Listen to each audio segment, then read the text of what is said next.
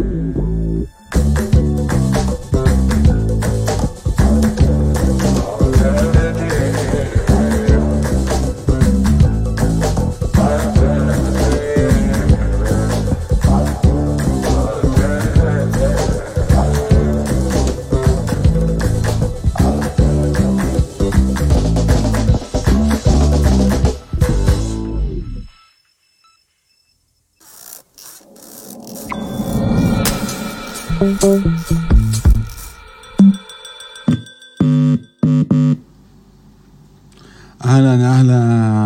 ברוכים הבאים. אה, אנחנו בפרק מספר 13 של אלטרנטיב. יס, אה, תודה רבה לסלון בן דוסה, לאודי, אה, על ה... שמארח אותנו כל כך יפה. אני אציג את האורח הבא, גיל רון שמע. הלו, אהלן, וולקאם. אהלן, אהלן, אהלן. כיף להיות פה. היי, אני ממש תענוג. אני רוצה לקפוץ ישר למלא דברים, כי איתך אפשר לדבר עכשיו לפחות איזה שבועיים מעלה. ב- לקחתי בקלות. חופש מהחיים. בקלות. אה, אני טיפה אספר עליך, אה, לפחות על, על קטע, אה, בן אדם שעשה כל כך הרבה דברים, נגעת בכל כך הרבה דברים שונים, ש... וכולם בעצם בענייני תרבות, מוזיקה. אתה מספר סיפורים אה, אולי הכי, הכי טוב שאני אי פעם אה, חוויתי. אה, ואני מאוד אוהב מספרי סיפורים. אני מאוד אוהב מספרי סיפורים. אה, ומוזיקה, וגם עם אה, אחיך, אה, זוהרון, אתה יודע, יש פרויקטים של צילום, הוא גם כן אומן מדהים. אתה מדהים. בא ממשפחה כזאת. כן. הרבה אנשים מכירים אותך דרך להקת שבע בעצם, אתה שמה התגלית אלינו, העמך הפשוט, בלהקת שבע. ו... וגם שם היית בעצם כאילו מתווך בעצם, נכון? כן. את ה... בין השירים לבין הקהל, היית תמיד מסביר לפני השיר. לא- הייתי MC. זה... זה ה-MC בדיוק. כן, הייתי Master of Ceremony, זה היה בעצם טקס. אה, הגענו ממקום של מדורות ושבטים ומסעות בעולם, ובייחוד, בייחוד בהודו ואפריקה חוויתי את המימד שלפני השואו. שבעצם הריקוד והתנועה והסיפור והמוזיקה עוד היו דבוקים למקשה אחת שהיא בעצם הייתה מדורת השבט. וכששבע התחילה לקרות לנו, אז בעצם אה, אני הייתי מאחורי זה, מאחורי הקטע של לעשות סרמוני, טקס עם הקהל, לעשות אה, חוויה שהיא טרנספורמטיבית, שהיא טראנס. אוקיי. ואז אתה ראית את, את זה בתרבויות אחרות. חוויתי את זה, כן, את זה, במסעות אה, שלי בעולם. אוקיי. איפה למשל חווית את זה שאמרת, וואלה, איזה... זה, זה, זה מגניב לעשות את זה ככה. אז uh, בעצם המסע שלי בעולם התחיל uh, בשלהי השירות הצבאי שלי, סיימתי את הצבא עם טראומה מאוד גדולה, אה, ששירתי בקרבי והייתה אינתיפאדה uh, הראשונה, ואז uh, חוויתי מין uh, רצון לבעוט בזהות הישראלית, יהודית, ציונית, ויצאתי למסע בעולם בידיעה שאני לא חוזר לארץ. מה אתה אומר? כן, והגעתי, אחת התחנות הראשונות שלי הייתה במקסיקו. ובמקסיקו אה, התוודעתי, זאת אומרת, בתור נער קראתי את כל הספרים של קרלוס קסטנדה. אוקיי. זה היה לי משהו ככה שמימי, ובמקסיקו, פשוט באמצע הטיול קלטתי, וואו, זה פה, זה קורה פה. ובעצם הטקס הראשון שעברתי היו טקסי פיוטה עם שמאנים בצפון מקסיקו במדבר, ומשם המשכתי לאסיה, כי חוויתי שוד אה, מזוין מאוד קשה במקסיקו, והחלטתי, וראיתי בתוכי שאני את הקרמה שלי עם אלימות סיימתי.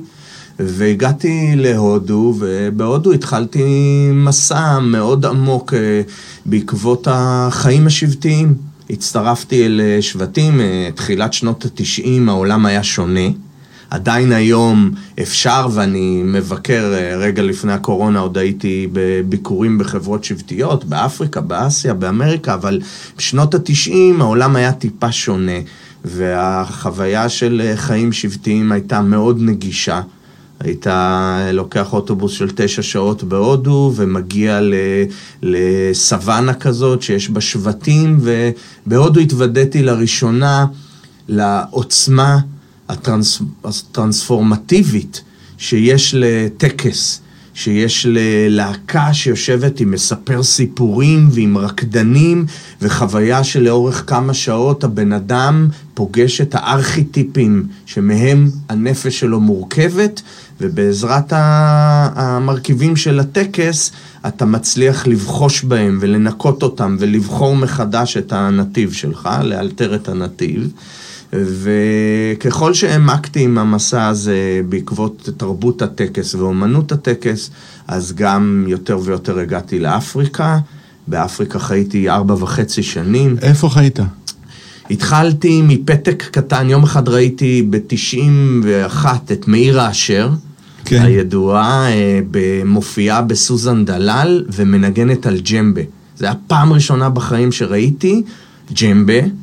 את ההדר שלו, וראיתי בן אדם לבן מנגן, כי ראיתי כל מיני uh, אנשים לבנים uh, מנגנים על תוף, זה לא עשה, ופתאום ראיתי משהו באיך שהיא ניגנה. ניגשתי אליה, אחרי ההופעה, הייתה, החליפה בגדים, מזיעה כזאת וזה, היא אמרה, תשמע, אין הרבה מה לדבר. לקחה פתק וכתבה לי ככה, מוסטפא תתה עדי, אקרא, קרוקביטה, גאנה. אחרי uh, חודשיים זכיתי בפרס מקום ראשון בהצגה בפסטיבל עכו. Uh, המנהל של הפסטיבל, שהיה אז גם מנהל הבימה, הציע לי חוזה לעשר שנים בבימה, הייתי שחקן עם, מאוד, עם הבטחה מאוד גדולה לתיאטרון הישראלי. מה אתה אומר? כן, ונבהלתי מזה. חוזה, אני בן 22, הבימה, נבהלתי.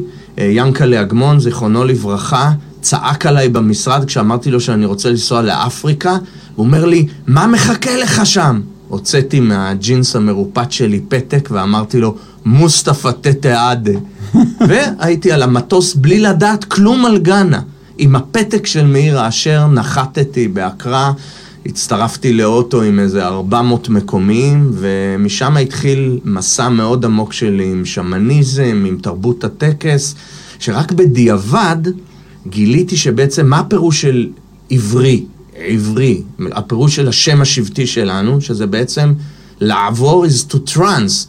העברי, המתעבר, השם שלנו, הזהות שלנו היא הטרנסאווים. אנחנו עם של טרנסאווים שהתחיל, הטרנס העברי התחיל מהשפה. וזה אחד המוקדים היום לעניין שלי, זה כל המשחק של האותיות והמילים שקרה לי anyway באופן טבעי במוח כל החיים, אבל עכשיו עם המוזיקה ועם השירה ועם הסיפור, אני נמצא במקום שאני כבר טבעתי בתוך המעיין הזה של השפות, ואני משם דולה כל הזמן את ההשראה ואת החיות שלי. וואו. אני זוכר שפעם סיפרת לי, על, שסיפרו לך בגאנה, על ש, זקני איזה שבט שגאנה זה בעצם שם שהתגלגל מתקופת שלמה המלך, ו, ו, והשליחים של שלמה המלך קראו לזה גאנה. כן. בכלל, אפריקה, אפריקה, מה שהייתה מחולקת בימי המקרא לש, לשני חבלי ארץ, אחד שנקרא אופיר, שזה מערב אפריקה, אה, מאלי, סנגל, גאנה, והשני חבש, שזה מזרח אפריקה, אה, מתימן ו...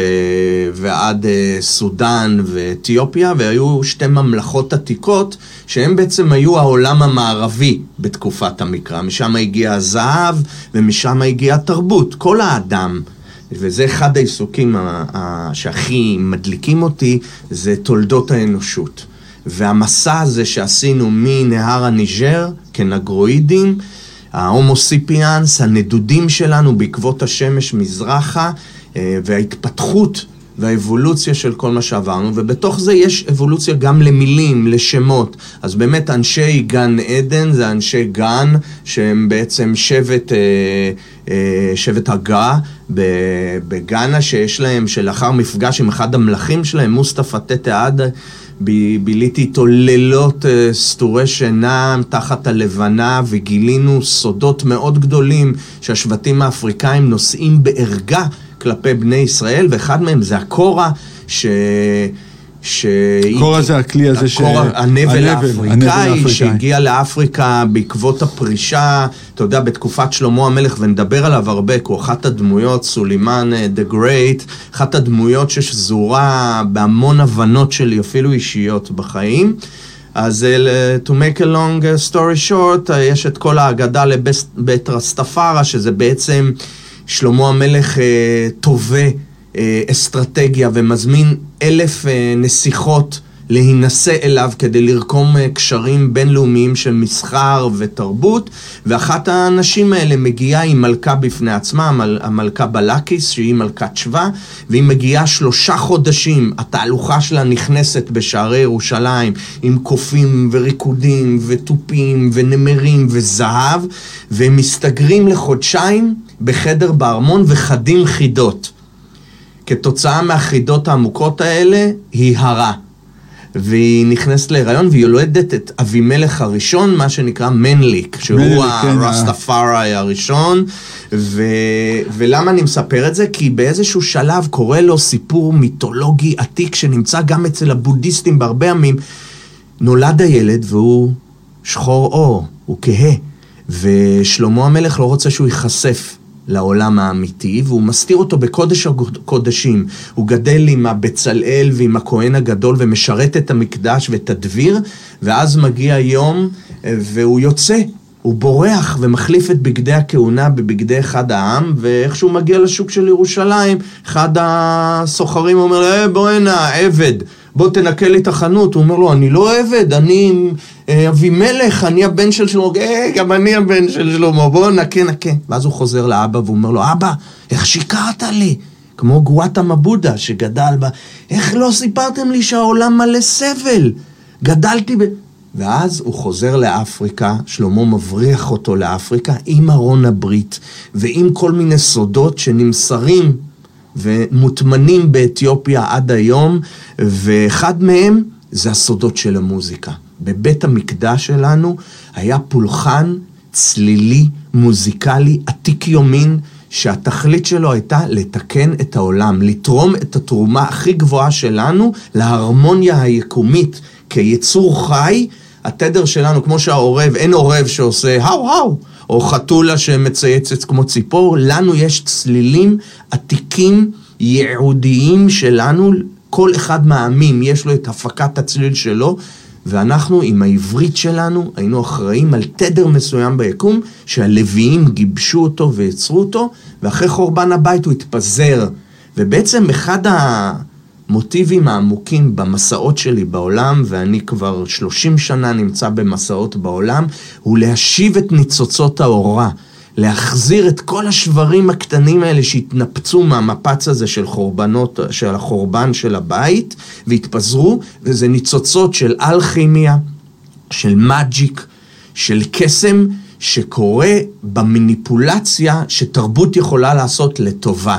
זאת אומרת, אני יכול להשפיע עליך עכשיו, כשאני מספר לך סיפור ואתה מרותק, המוח שלך עובר לתדרים שיש לו סוף סוף זמן להיות במוסך. בזמן שאתה מקשיב לי עכשיו, כן. בעצם מה שקורה, הדם שלך מחליף פלאגים, פלטינות, מים, ואתה עובר הילינג, וההילינג הכי קדום זה ההילינג של הסיפורים. לא סתם, תראה, בעברית, מספר, סיפור, ספירה, ספיר, מספר. השורש הזה הוא, הוא מעבר מעבר לספר, מעבר לגבול, לתקרת הזכוכית שלנו כיצור חי, לחשוב, לעבוד, לזה, בום, סיפור, עוברים מימד. יפה מאוד, אז קודם כל, אה, וואו, הרבה הרבה אינפורמציה. בוא רגע, רגע נחזור שנייה. אה, לתוך הסיפור הזה של שלמה המלך, כי אני יודע שבישראל, ולא רק בישראל, היהודים, בוא נגיד, הרבה ביהדות, אין להם מושג באמת מה קרה בין שלמה המלך למלכת שבא. זאת אומרת, יודעים, היא הגיעה, הייתה מלכת שבא, אחר כך היא לא הייתה. והם לא מכירים בכלל את כל הסיפור שנולד להם ילד. כן. וקוראים לו מנליק כן. בתרבות האתיופית, אה, ושהזרע שלו, הבן של הבן של הבן של הבן. 1444 לידות בינו לבין, אה, לבין המשיח. בעצם, שאחת התחנות, כמו אצלנו, ש, שמייחסים לדוד או לרב אה, מלובביץ', כאילו כל מיני זרמים, גם הרסטפארה התנועה ייחסה לאיילה סלאסי את ה-1444, המספר המיסטי של ילדים שיוולדו מזרע דוד, שזה בעצם שלמה, הוא הבן של כן. דוד. אה, אבל אתה יודע מה, עוד לפני הסיפור הספציפי הזה יש את הרקע לסיפור, שזה זאת אומרת, א', חשוב לדעת שרוב תלמידי הישיבות לא מכירים את הסיפורים. רוב הלימוד הוא סביב גמרא והלכה, והעולם... האוצר המשמעותי של השפה העברית והתרבות היהודית הוא במדרשים, הוא בתלמוד, הוא בתורה. התורה בנויה כסיפור, והסיפור הזה הוא משקף, הוא איזושהי מראה מאוד עמוקה לתולדות האנושות, זאת אומרת ל-DNA של הקיום שלנו וגם לתולדות הנפש. זאת אומרת, אם אנחנו רוצים לשלוח יד פנימה ולטפל בעצמנו ולהכיר את עצמנו ולהסתכל במראה העמוקה שלנו כחברה אנושית או כפרט, אה, יוסף, גיל, אנחנו יכולים להיעזר בסיפורים האלה. עכשיו, הסיפור של שלמה המלך הוא מדהים. שלמה הוא נכדו של ישי. שישי הייתה דמות אדירה של אה, ה master shepherd.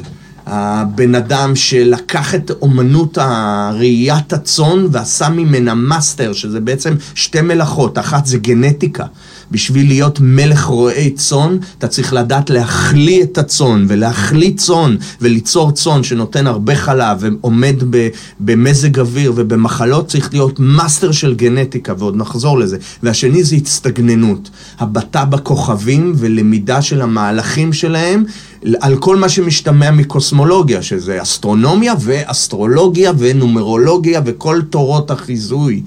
אה, וככה דוד המלך בעצם מתהלך כ, כרועה צאן לכל דבר, פשוט עם, ואז הוא עובר את מה שהוא עובר והופך למלך, שזה בפני עצמו היסוד לסיפור, שבעצם זה לא מלך שנולד מלך, אלא מלך שכפו עליו מלוכה, והוא בעצם מגיע עם כל המסה של פשוט עם רועה צאן, ולא נולד שלמה. ודוד המלך חולה בדיכאון.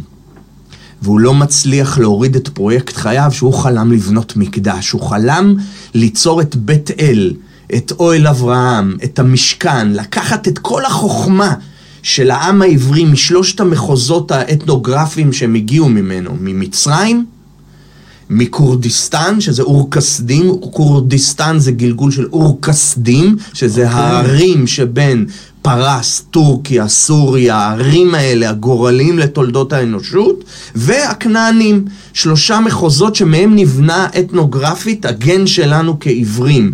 ובמחוזות האלה משכו הנה אל הארץ הקטנה הזאתי אה, שלוש תורות גדולות או שלוש חוכמות גדולות. אחת ממצרים, וידוע לכולנו כבר חקר האג'יפטולוגיה הוא בכל פינה, הוא נהיה פופ. אנחנו יודעים שהמצרים שלוש בתי אב עם, אבולו, עם אה, אה, ציליביזציות מאוד קדומות וידע קדום מחשמל ועד אה, אסטרונומיה.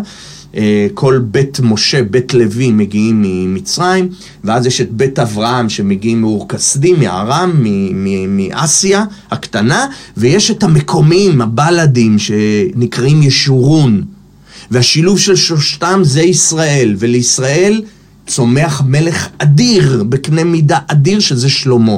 ושלמה, שהוא בעצם המשלים, אה, הוא מחליט ובא לאביו ואומר לו, אבא, תשמע, יש לך בעיה נפשית מאוד קשה, אתה לוקה בדיכאון, אתה שותה יין, אתה כותב טקסטים מדהימים, אני אדאג לפרסם אותך, לעשות לך פודקאסטים, זה ישרוד לעד, נקרא לזה תהילים, אבל אני בא ממקום אחר. ודוד אומר לו, מה אתה מבקש? הוא אומר, תשמע, אני יודע שאתה וחירם, מלך צור, מתכתבים כבר שנים, שזה, המכתבים האלה הם אחד הספרים הנסתרים ביותר בוותיקן, שזה 22 המכתבים בין דוד המלך, זה נקרא צוואת שלמה, בין דוד המלך למלך אה, צור חירם, והוא הארכיטקט הגדול היחידי בעולם דאז שיכל להקים מקדש. ואז שלמה ממשיך את העבודה של דוד, דוד יורד מכס המלכות, דבר שלא קרה במזרח התיכון. אמנם עכשיו ביבי ירד, אבל לקח לו, הוא אחז טוב בקרנות הכס. הוא יורד, ו-18 שנים לפני מותו מפנה את הכיסא לשלמה, ושלמה מריץ פה מהלכים מטורפים, מתחתן עם אלף נסיכות מכל הממלכות, מביא אותם אל ירושלים ובונה את בית אל, משכן לכל העמים. לכל העמים, יש טריפ היום עם הלאומנות והאתנוצנטריות היהודית שנדמה, וגם היחס אלינו, של הנוצרים והמוסלמים ובני העולם, כאילו המקדש היה יצירה יהודית. לא. כי ביתי בית מקדש לכל העמים. והפנימיות של בית המקדש הזה, שהיה בו עזרת גרים ענקית, רובו היה מקום לזרים שהגיעו, הפנימיות הייתה שירו לאדוני שיר חדש, שזה בעצם הפירוש של השם של הפודקאסט, alternative, זאת אומרת... רק שנייה, סליחה, הפודקאסט הזה נקרא alternative, ההוגה. וממי שלקחתי ממנו את המושג alternative, הנה הוא, הנה, זה גירון לגמרי. באהבה כינינו את הילד בשם. בדיוק, ואיך זה קרה? איך? אני זוכר איך זה קרה, פגשתי אותך בבית קפה והייתי צריך לעשות סדנה, זה היה לפני עשר נכון, שנים, נכון. ב-BPM, בבית ספר BPM, ואתה ישר אמרת, BPM, כאילו בתוכי זה PM, אמרתי וואו בואנה מדהים.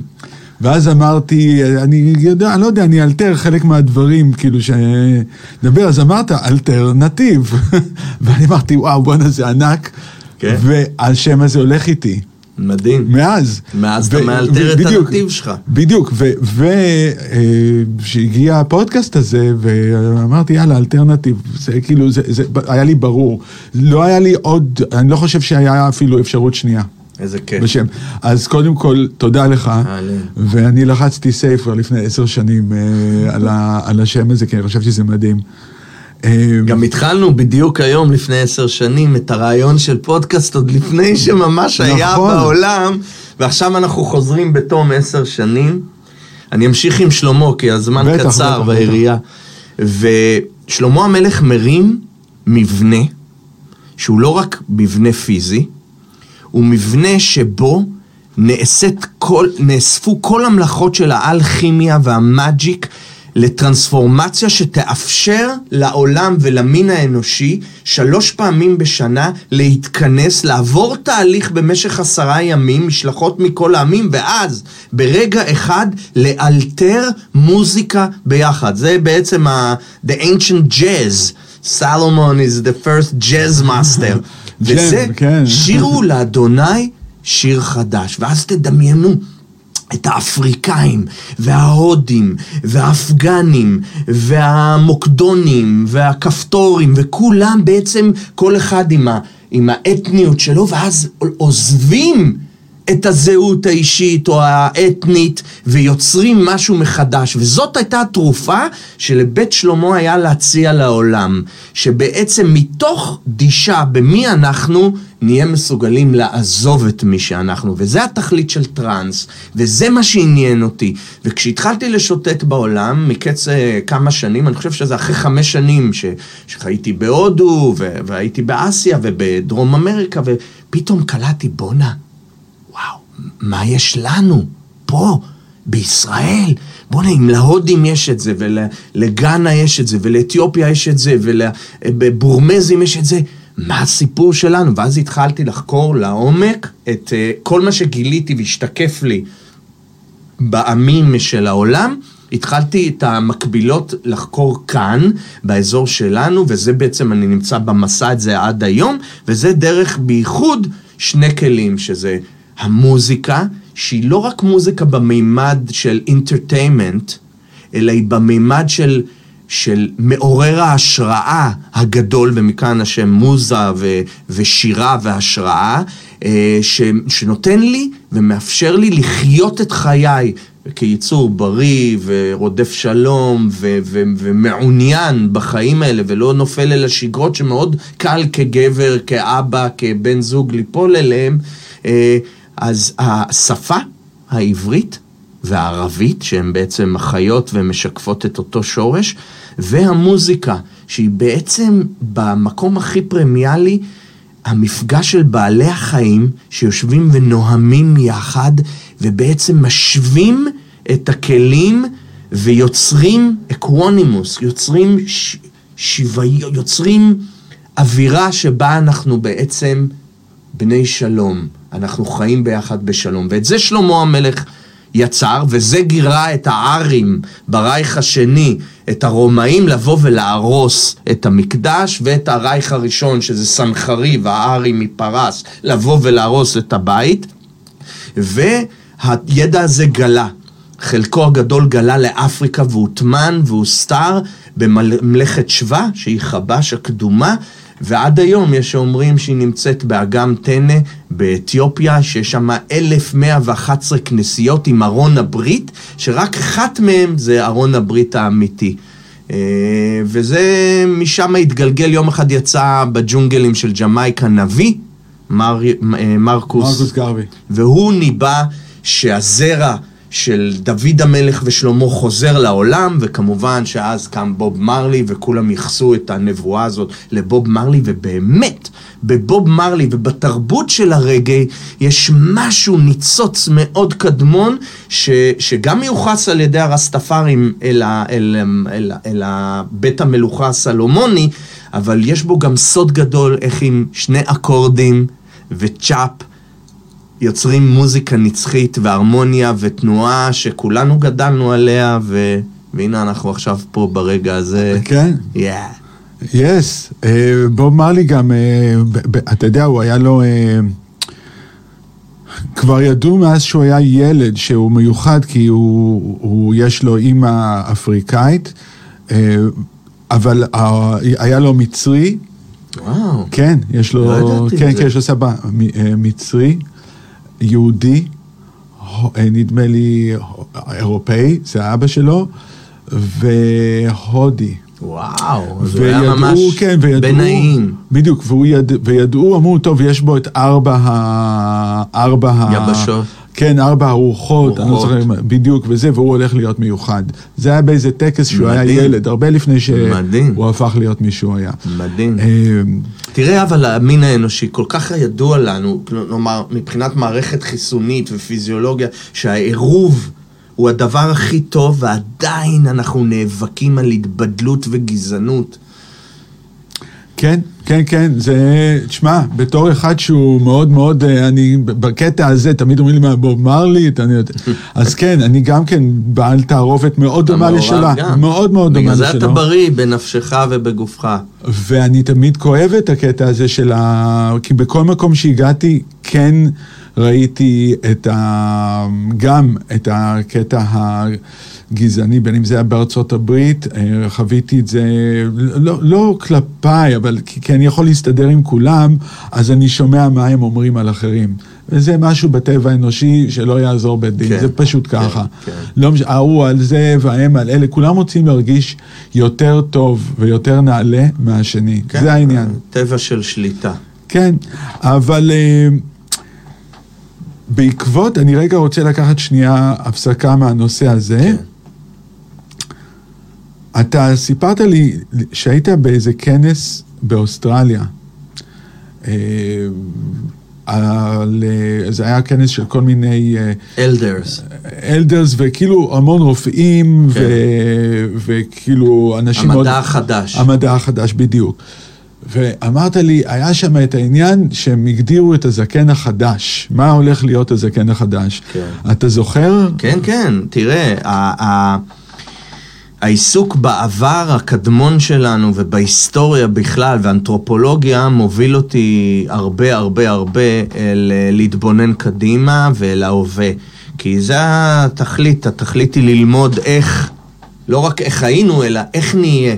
אחד הדברים שאנחנו יכולים לראות היום, והשתקף לי מהמפגש הזה, מה-Uplift Connect, שזה היה פסטיבל ענק אה, שהיה בו גם מוזיקה, נסעתי לנגן ולהשתתף בפאנלים, הצגתי כזה את התרבות הישראלית היהודית, וישבתי שם לצד אה, פרופסורים גדולים, אסטרופיזיקאים וגם אלדרס של שבטים שונים, מההופיז, מאפריקה, מהודו, ו...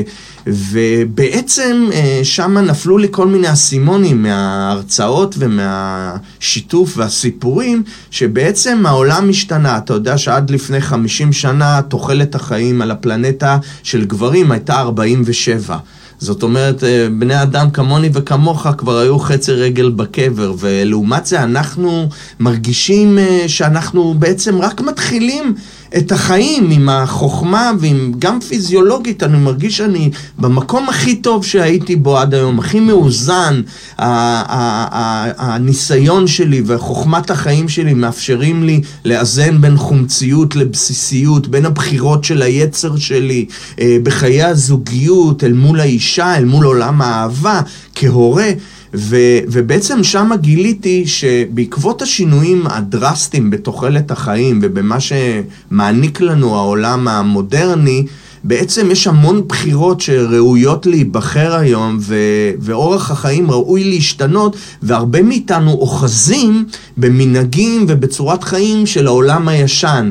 אבל הנה, אנחנו עכשיו נושקים כזה, אנחנו לתוך uh, העשור השישי, uh, עברנו את החמישים, ובעצם יש הרבה דברים שאנחנו יכולים uh, uh, לשנות באקולוגיה של החיים שלנו, כי בעצם אנחנו מתחילים את החצי השני. אני חושב שאנשים מהדור שלנו יעברו את המאה בשיבה טובה, uh, בזכות המדע ובזכות התפיסה שמשתנה. ו... ויש הרבה תוכנות שהיינו אה, רגילים אליהם. לדוגמה, לפני כמה שנים היינו באיזה חפלה בסיני, והיה אחד הנגנים חיפש עם הטלפון משהו, וכל הזמן אמר, תרים את הרגל, ואנחנו מנגנים. אני אומר לו, מה יש לך? מה אתה מחפש? הוא אומר, אני מחפש את הפנס שלי. והוא חיפש את הפנס עם הטלפון, ובטלפון יש פנס. אחרי זה אני חשבתי בחושה בלילה, וואו, כמה פנסים אני מחפש עם הפנס. כאילו, די.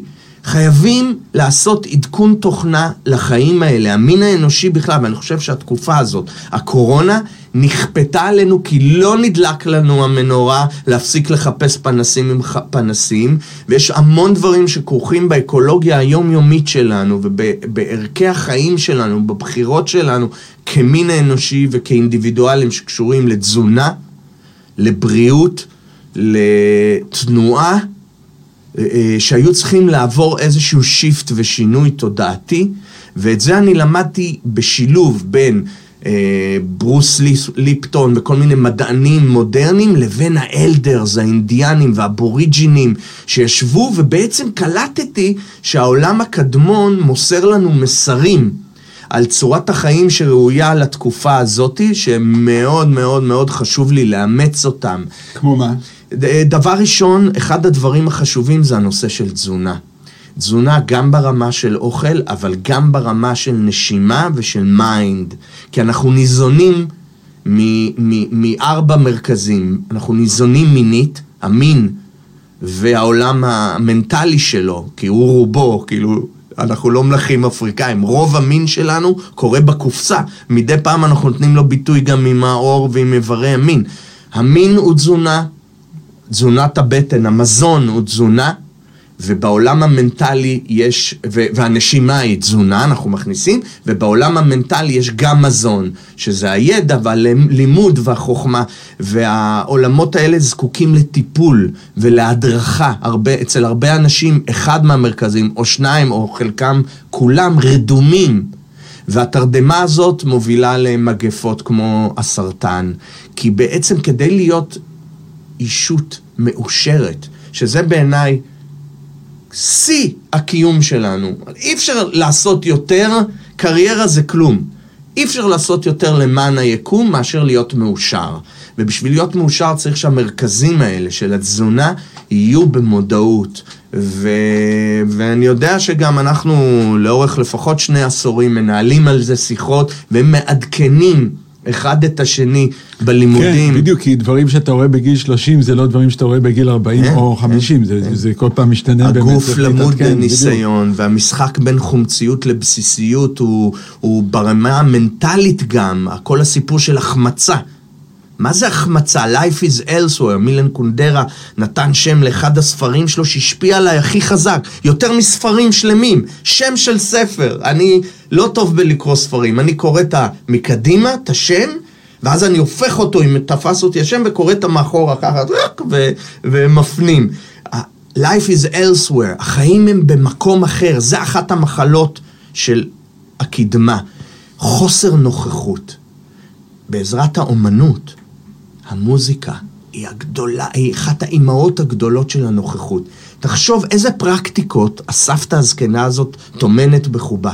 אנחנו נפגשים, אנחנו, דבר ראשון, לרוב, נגלה לכם סודות על מוזיקאים. אנחנו נפגשים, דבר ראשון, לרוב יש צחוקים. לרוב. צוחקים, בא מישהו עצבני מהחנייה, מהזה, צוחקים עליו. אז זה, זה כאילו הצחוק, האווירה של הומור, sacred humor, שזה בכל השבטים אתה רואה. מה הבדואים? נכנס אחד עם קרס, היי, יא אבו גרסה, ההוא עם משקפיים, יא אבו ארבע. כאילו, צוחקים, לוקחים את הפצע, את החולשות, צוחקים. ואז אנחנו מתכוונים. יש את הטקס שאני כל כך אוהב אצל מוזיקאים, דווקא שאני לא, או לא אוחז בכלי, אני אוחז בתוף, לא אוחז בכלי שיש לו התכוונות מובהקת. למדתי לכבד מאוד את המקום הזה, את המקום שמצווה עליי לשבת ולהקשיב למשהו שנמצא אוף טיון, הופך לטיון, וזה אחד הסודות הגדולים של המוזיקה, הכיוון. וזה סוד גם בקבלה ובכל צורת חיים רוחנית שמתיימרת לגדל מודעות, זה ה tuning. ה tuning זה תהליך שמכיר דבר ראשון ביציאה, בהזדנות, יציאה מעצמנו. אני מגיע אל תוך חלל, אני לא מהחלל, אני לא מכאן, אני לא יודע מהו התדר. על ידי השקטה של המערכות וחישה וקבלה, אני עושה tuning, וה tuning הזה, אם הוא היה מאומץ במערכות יחסים, לדוגמת תקשורת בין בני זוג, אוקיי. ה tuning הזה הוא סוד גדול מאוד, שהמוזיקה וה, והאומנות ואומנות הטקס נושאים, וזה היה אחד הדברים שתפס אותי מאוד מאוד. אז זאת אומרת, דיברנו רגע על ה... איכשהו הגענו מהזקן החדש ל tuning, שזה הכל, הכל קשור. אה, אני זוכר שאמרת אז, כאילו שלאנשים היה, אתה התחלת לדבר על זה שאנשים היו נניח עד גיל 50, 50 היה זקן. אני זוכר שסבא שלי היה בן 50, זה היה וואו, אתה יודע, כאילו. כן. והיום הצפי הוא הרבה יותר גדול, ושאנשים יצטרכו גם לעדכן את התוכנה וכל מה כן. שדיברת עליו, על הדברים האלה, וגם... בדיוק, וגם לשנות את הדפוס מחשבה כן, שלהם. כן, כן. דפוס מחשבה ודרך חיים, דברים שהם הולכים לעשות. הלוא לא נוכל להסתובב עם מקל וכובע עכשיו סביב הביתן לוטו כמו הזקנים הקודמים. יש לנו דברים אה, לעשות ולהיות בחמישים שנה הקרובות שהם אה, לא נעשו ולא קרו לזקנים הקודמים. ו- וחלקם הגדול באמת אה, כרוך ב- בעבודה רוחנית ובהכרה. עמוקה עמוקה מאוד מאוד בתפקיד ובייעוד שיש לכל אחד מאיתנו על הפלנטה, ובעצם מתפנה, הבן אדם מגיע לגיל של 50-60, הוא מתפנה מגידול הילדים, כמו בבות בהודו, והוא יוצא למסע, והתנועה...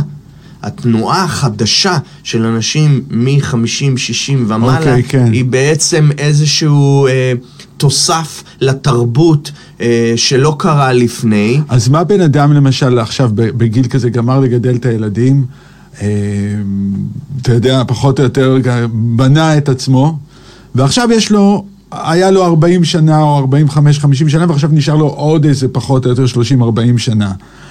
אה, מה הוא צריך, לפי מה שאתה קלטת במפגש הזה שם באוסטרליה, מה הוא צריך להבין? אני רוצה כאילו שמי שמקשיב... שנוציא כלים.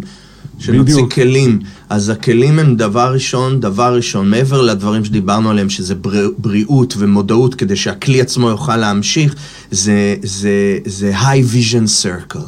דבר ראשון, אחד הדברים שמאוד חשובים ל-aging and saging, להתקדשות שבהזדקנות, שבהתבגרות, זה לשמר לפתח ולחדש למי שלא לא, לא דאג לזה, את המעגל גברים, את המעגל הנשים, את המעגל של החזון הגבוה, ש, ש, שדרכו אפשר להיפתח לסודות שנפתחים רק לאנשים מבוגרים. כי בעצם מלא מהידע הארצי כבר למדת.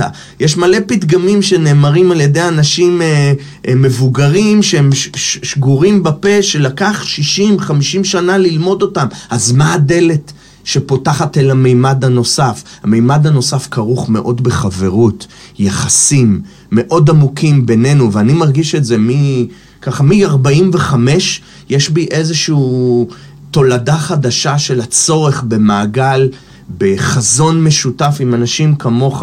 רוב הפגישות שלנו, אם תשים לב, אנחנו מטאטאים את השטויות ואת דיבורי הסרק, ומאוד קל לנו לצלול אל דיבור של מהות. כן, בעצם פגישה רגילה שלנו, היא כזאת. כן, כן, כאילו, פה זה רק אתה. ככה, בדיוק ככה, אומרים אהלן אהלן, מה קורה, מה קורה, בום בום בום בום בום, נכנסים ישר. כן. ו...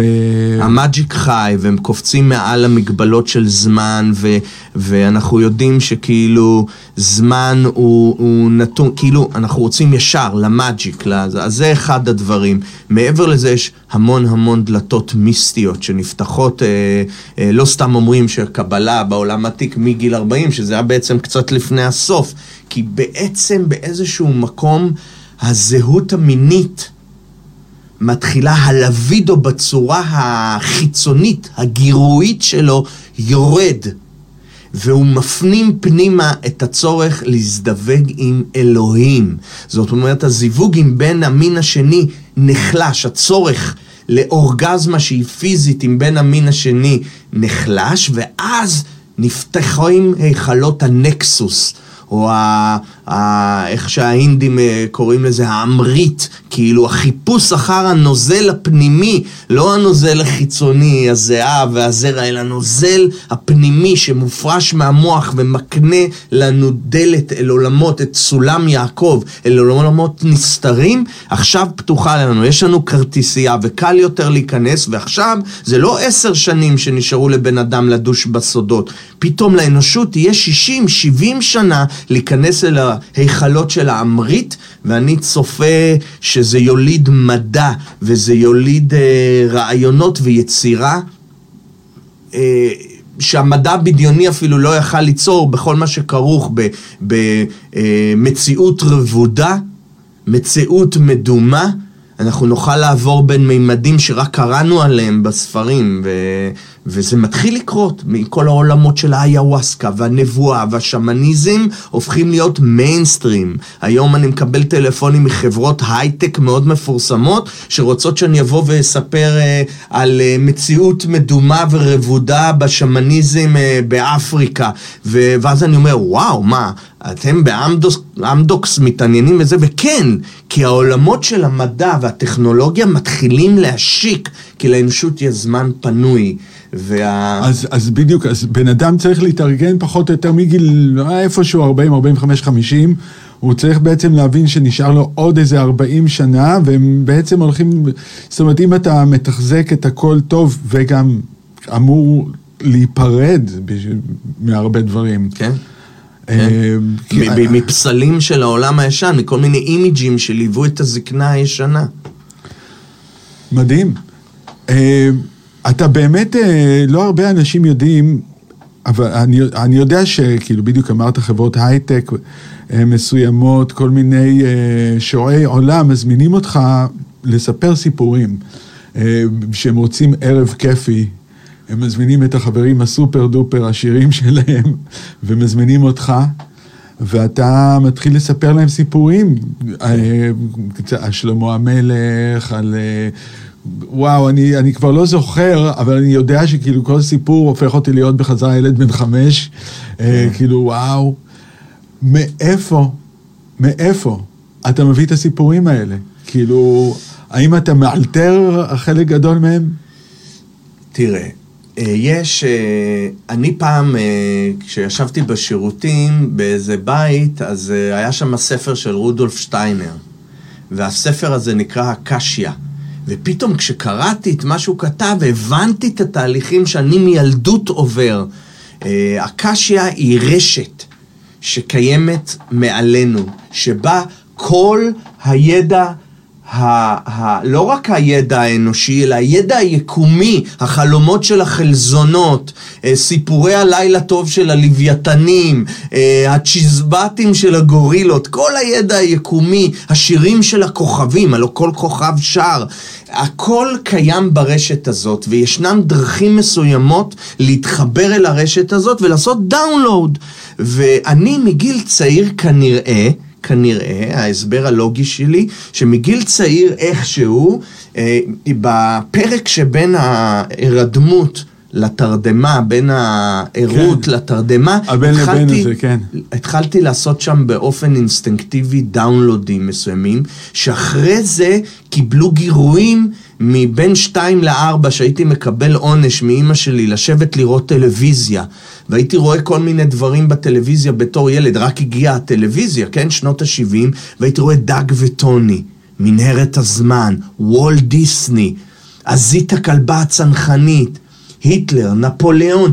התחיל להסתדר לי איזשהו גשר בין העולם המופשט שקיים לי בעולם החלומות לבין עולם הידע וההיסטוריה והמדע, וכשהתחלתי לשוטט בעולם וגם להתנסות בכל מיני צמחים הלוצינוגנים ובטראנס והשלמתי, הסיפורים שלי, הם, היסוד שלהם במציאות, אבל הם נפרסים אל העל מציאות, הם נפרסים אל עולם החלום, ולכן אני גם, תראה, כשחזרתי מהודו פעם ראשונה, אז...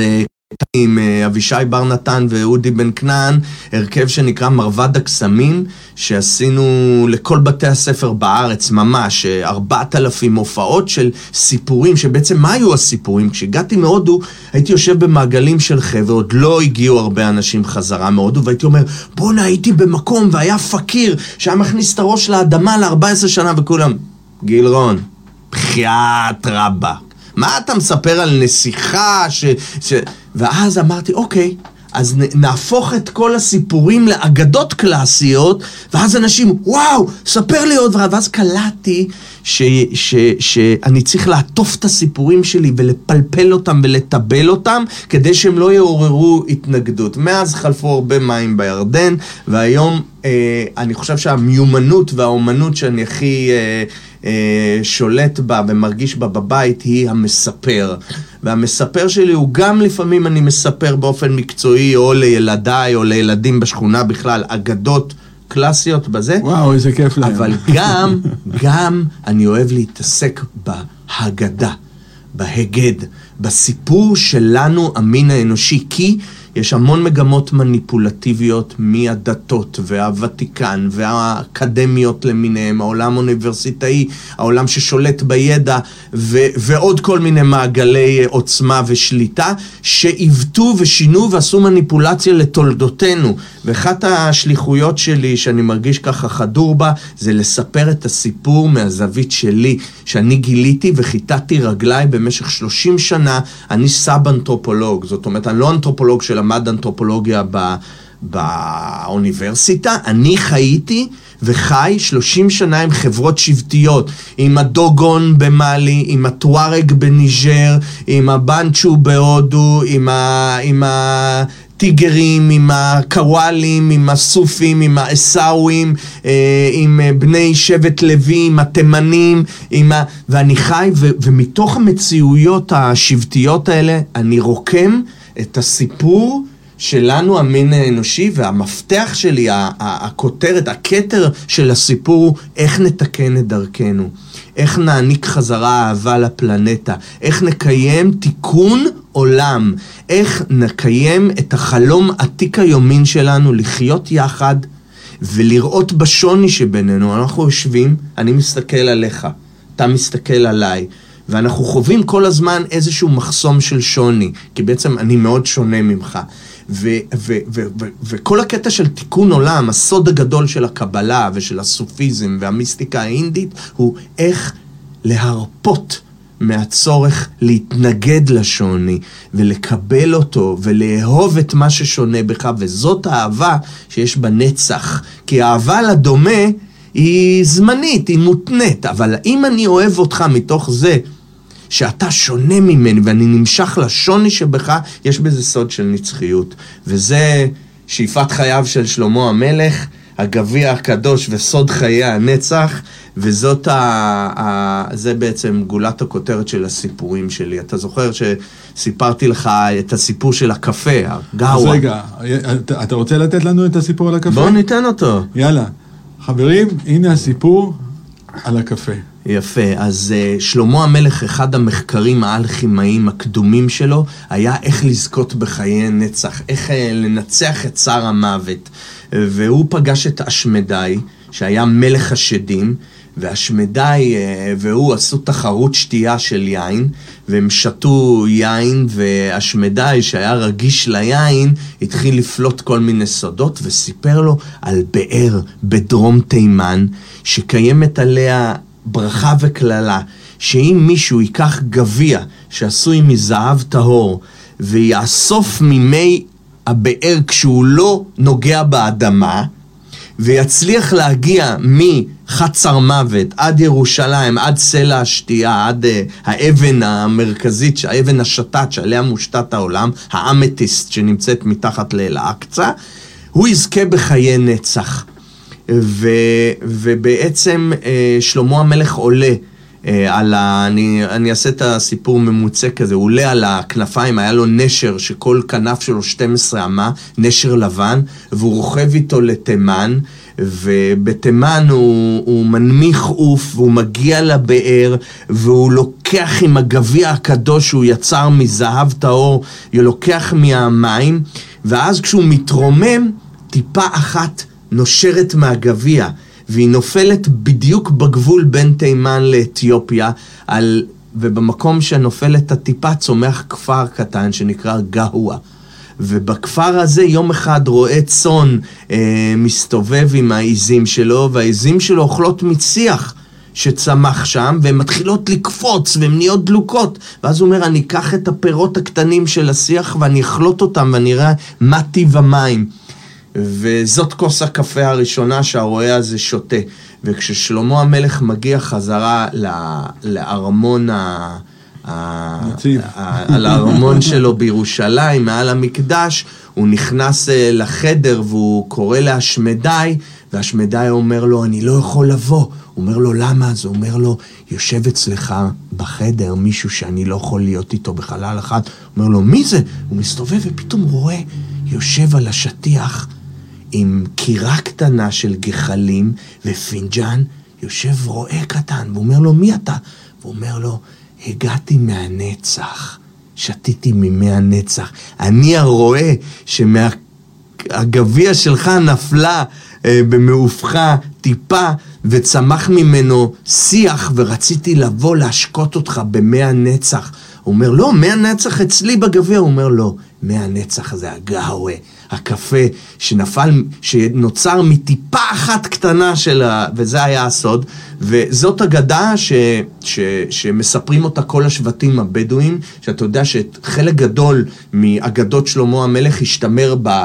ב- בספר, בתלמוד שנקרא ספר האגדה, אבל חלק גדול מאוד של, ה- של הסיפורים המעניינים של שלמה המלך נשמר בחברה הערבית הקדומה והפרסית אצל שבטי נוודים. ומבדואים שמעתי את הסיפור הזה, ואתה יודע, לבדואים יש תרבות, ובכלל בעולם יש תרבות סביב הקפה שהיא מאוד מעניינת אותי. אה, לפני כמה זמן אה, עשיתי הפסקה של איזה שנה בקפה. ואז יום אחד באתי לחבר שמוכר קפה בקפסיטו, נבין, הוא אומר לי לעשות לך הפוך או אספרסו. אמרתי לו, הפסקתי לשתות קפה. הוא אומר לי, מה? קפה ג'לה, לא שותה קפה, ובו במקום חזרתי בי מההפסקה המטופשת, ובאותו היום... יש לך אלבום שנקרא קפה ג'לה, כן, כן. באותו היום שמעתי ברדיו שיש תגליות חדשות בעולם המדע על הקפה, שהקפה, היין האדום והיוגורט יוצרים רקמה אנטי-אוקסידנטית נגד חומציות בבטן, ומומלץ מאוד לגבר מעל גיל 40 לשתות לפחות שלוש כוסות קפה, לא נס קפה, קפה שחור, טוב, בריא, ובזה אנחנו מוסיפים עוד סוד לזקנה והתבגרות בריאה, שזה הקפה. והקפה, כמו שהבדואים אומרים, בלסף, בלכף ובלדף. יש לו שלושה מימדים. מימד אחד של הקפה הוא לתת לזמן טיבול, כיף. לעשות את הסאטלה שאנחנו מוסיפים. השני זה סף, להפוך את התחרות שטבועה בנו כציידין, סף זה חרב, ודף זה סוד גדול ש, שכרוך גם במפגש של שבטים. ו... אז יאללה, בלסף, בלכיף ובלדף, אחלה פה איתך, יוסף. יוסף בעל החלומות. תודה רבה לך. תשמע, סיפור אחרון, אחד קטן, אה, להקת שבע. אני רגע חוזר לזה, כי עכשיו אני רואה את הפירות שלה מאוד מאוד חזק. אה, כל פעם יש איזשהו, לא יודע מה, אנשים מעלים כל מיני, שיר למעלות, שיר למעלות, שיר למעלות, שיר למעלות. לא כתבתם את שיר למעלות, לא. אבל הפכתם אותו להיות שיר עם פופולרי, אה, שלפני זה אני לא זוכר שהוא היה כזה. לא רק הוא, בכלל שירת הקודש. שבע עשתה היסטוריה בהרבה פנים, גם מוזיקליים וגם תרבותיים, אבל יש דבר אחד, תראה, שבע, אנחנו אה, נפגשנו בטיול בהודו, וישבנו בפושקר באיזה פאלאס שאני הגעתי אליו, הציעו לי לגור בו בשביל שיהיה שם מוזיקה, ו... יום אחד אמרו, הצביעו עלינו כמה בחורות ישראליות ואמרו, מתי הלהקה מנגנת? והסתכלנו, אני ואודי ואבישי ומשה, הסתכלנו אחורה ואמיר, חיפשנו על מי היא מדברת, איזה להקה, ואז אמיר אמר לי, אנחנו הלהקה, אנחנו הלהקה. ובעצם קלטנו שנהיינו להקה לפני שניתן לנו מודעות כזאת, וזה אחד הסודות של להקת שבע. וכשחזרנו לארץ והתחלנו אה, להקליט, אז אני זוכר שבאנו לאולפני אה, אה, דיבי. דיבי. ונכנסנו עם ג'מבה, סיטר וגיטרה חשמלית, והחבר'ה שם, בלי להזכיר שמות, נקראו עלינו מצחוקים של מה זה המוזיקה הזאת, ובעצם היינו שותפים ליצירה של המושג עם סנטנה בארצות הברית וז'יל ג'לאלה במרוקו, ופה בארץ מה שהתהווה בין אבשלום פרג'ון, ישראל בורוכוב לשלמה בר, אנחנו חתמנו בכניסה של הבאס בעצם, אל תוך המוזיקה האתנית. אה, בעצם הפכנו את המושג מוזיקה אתנית למוזיקת עולם ישראלית, שהיום היא בעצם המוזיקה הישראלית. ואנחנו התחלנו, אני מאוד נמשכתי, אני הייתי מבין חברי שבע שמאוד נמשך לשירת קודש עברית. ואני פגשתי את יוסף קרדוניס אה, במדורה בהרי ירושלים, והוא שר שם עם גיטרה ככה שבור את שיר למעלות. ואני דמיינתי את זה עם בס ועם סנטור ועם מוש, והבאנו את זה והתחלנו לשיר. כעבור כמה חודשים אחרי הופעה גדולה מאוד בשנטיפי של 60 אה, אלף איש, קיבלנו תביעה גדולה מאוד מהרב הראשי של צפת ועוד עשרה רבנים אה, על ביזיון התרבות היהודית, כי בחורות רוקדות וערבים שרים וכל ה... וניצחנו את המשפט הזה בזכותו של בקשי דורון והרב לאו שבעטו להם בתחת לרבנים האלה ובישרו להם על העת החדשה שאוצרות התרבות היהודים חוזרים מהרבנות אל עם ישראל. ולשבע היה חלק בזה וחשוב לספר את הסיפור הזה. והיום כל זמר שרוצה שהשירים שלו ייכנסו לפלייליסט נוגע במקורות. בשנות התשעים זה לא היה, היה את המרוקאים, את העיראקים, את הכורדים, את הדיוואנים, התימנים, אבל לא היה ביחד בני ישראל ששרים שירת קודש ביחד, זה היה קורה במירון פעם בשנה. לגמרי. ו... והיום אני חושב שעשיתי דרך מאוד ארוכה בתוך עולם המוזיקה בשירות. אני לא איזה סולן או נושא מכ"מים ידוע, אבל אני, מהמקום של הכבוד לנבואה העברית ולתפקיד של המוזיקה בתוך התחייה והשבת העטרת לתרבות שלנו, האסלית, מלווה את המוזיקה, והיום אני חלק מפרויקט מדהים שקורה בגליל, שנקרא מקמת. זה בית ספר למוזיקה. זה גם בית ספר, זה גם מקום להופעות, החאן החמור הלבן, שזה חאן ממלוכי עתיק, שקורית בו ומתרוממת תנועה חדשה. זה עם... בצפת. כן, בצפת העתיקה. אם בניינטיז החיינו חזרה את המוזיקה האתנית, ו... ושילבנו אותה עם מוזיקת פופ, ועם מוזיקת רוק, ועם הגיטרה. הגיטרה והבאס וה singer songwriter. מה שקורה היום שהדור הצעיר, יוסי, אתה חייב לראות את זה להגיע, חבר'ה בני 20, דוסים, ערבים, gays, אה, צבעונים, מכל הסוג, יושבים ומנגנים מקם כמו שהסבאים שלנו לא שמעו. המקם בארץ ישראל חווה תחייה מטורפת. הייתה לי יום הולדת אה, שחגגנו בסיני והזמנתי, יש לי חבר שהוא ראש האקדמיה למוזיקה ערבית בקהיר, והוא נגן אה, מהטובים בעולם, נגן קנון. והוא ישב והוא ראה את יצחק ונטורה, ואת איתמר דוארי, ואת מרק אליהו, ואת כל החבר'ה שאז הם היו הדור הצעיר, יוש... מנגנים, והוא לא הוציא את הקנון. אמרתי לו, מוחמד, תעל, אה, תנגן. הוא אומר לי, אני לא מאמין. מה זה הדבר הזה? חבר'ה בני עשרים מספרים סיפור במקם הערבי. אני אומר לו, זה לא מקם ערבי. It's a universal music. We are the universe. והוא הזיל דמעה, הוא אמר, You are coming back home. לחזרה שלנו אל המוזיקה המקומית, המקם, זה המוזיקה של המקום הזה, זה מסמל את ההגעה שלנו אל המרחב המזרח תיכוני, אל ארץ ישראל, והדור הצעיר נושא בשורה. We are home, the lights are on, welcome home. הגענו הביתה, ועכשיו אפשר להניח את כלי החרב ולהתחיל להתעסק במלאכות האמיתיות, במסורות, בצורפות שלנו, בציור שלנו, בכדרות שלנו, בבישול שלנו, בצמחי המרפא שלנו, במוזיקה ובמחול המקודשים. מי ייתן, נשלח מפה קרן אור, כי אני מרגיש שיש פה אנרגיות אה, גבוהות היום. נשלח קרן אור, ש, שנהפוך מלוחמים לחולמים, שנלבה את הגחלת הזאת של התרבות הישראלית, האסלית. נשלח יד לאחינו הערבים, כי אני חושב שזה בלוף גדול מאוד, שקר תרבותי, שאנחנו שני עמים.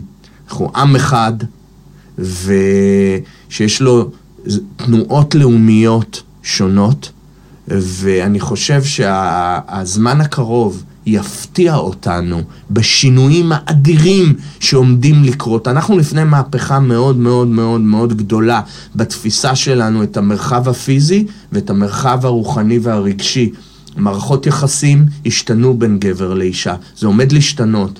מדינות השתנו, ממשלות, הצורה שבה אנחנו בוחרים הנהגה, העולם הדיגיטלי וה, והיכולת שלנו להתחבר אליו פיזיולוגית, כל זה הולך להשתנות. מי שיוחז בקרנות המזבח של העבר יחווה סבל גדול ומוות קשה פיזי ורוחני. ומי שיהיה פתוח ויפתח את ליבו ואת דעתו, הולך לחוות דברים מאוד מאוד מאוד מרחיקי לכת בתפקיד שלנו כיצור חי, מאושר ושואף ורודף לשלום. אמן, כן יהי רצון. אמן. ואני חושב שאין דרך יותר מדהימה מזאתי להיפרד. כן, לא אה, נפרדים. לא נפרדים, בדיוק, מסיימים את הפרק הזה, בדיוק. ווואלה, אתה צריך להתחיל להרים את הפודקאסט עם הסיפורים כן, שלך, הנה, זה אני אומר... אנחנו, אה, פה ייסדנו את פודקאסטנו. בדיוק, אתה נתת לזה את השם, אלטרנטיב, ואנחנו נתראה עוד פעם. אני רוצה גם להגיד לך משהו, לנצל את הבמה הזאת, כי אוקיי. כאילו הבית שלך. אני לומד ממך הרבה, אבל יותר מהכל, והמוזיקה והמוזיקאי שאתה, והבסיסט שאתה, ו... והחבר שאתה, יש משהו בנוכחות ובענווה שאתה מביא אל כל הרכב, אל כל מרחב יצירתי, שאני למד, הוא היה לי מגדלור בפעמים הראשונות שראיתי אותך, חיפשתי, כי הרבה פעמים רסטות ו- ומאסטריות במוזיקה מביאה דאווין, ונהפוך הוא. כל פעם אתה פותח לי מרחב חדש, מאפשר לי להיות מי שאני בענווה, ואני קורא לכל המוזיקאים בעולם ללמוד את זה ממך, כי זה הכלי, כמו שאתה אומר לי תמיד, הסיפורים, זה הכלי שלך, תדבוק בזה. אני, אני מראה לך שהענווה שלך ומה שאתה מביא לחלל הם הצליל הנמוך. יותר מגיטרת הבאס שלך, ונמוך בעינינו זה הגבוה החדש. אה, לגמרי. אהלן. יאללה, וואו, תודה רבה לך. חברים, אנחנו נתראה גם בפעם הבאה. אה, תודה רבה. עוד פעם, סלון בן דוסה. אתם יכולים... yes, yes, אתם uh, יכולים למצוא גם uh, את כל הפרקים של אלטרנטיב בספוטיפיי, בכל הרשתות. אה, פשוט צריך לשים יוסי פיין, אלטרנטיב, אה, סלון בן דוסה, אתם תמצאו את זה. אה, גילרון, היה לי תענוג. גם לי, איזה כיף. ואנחנו נתראה פעם הבאה. ביי ביי. סלמה.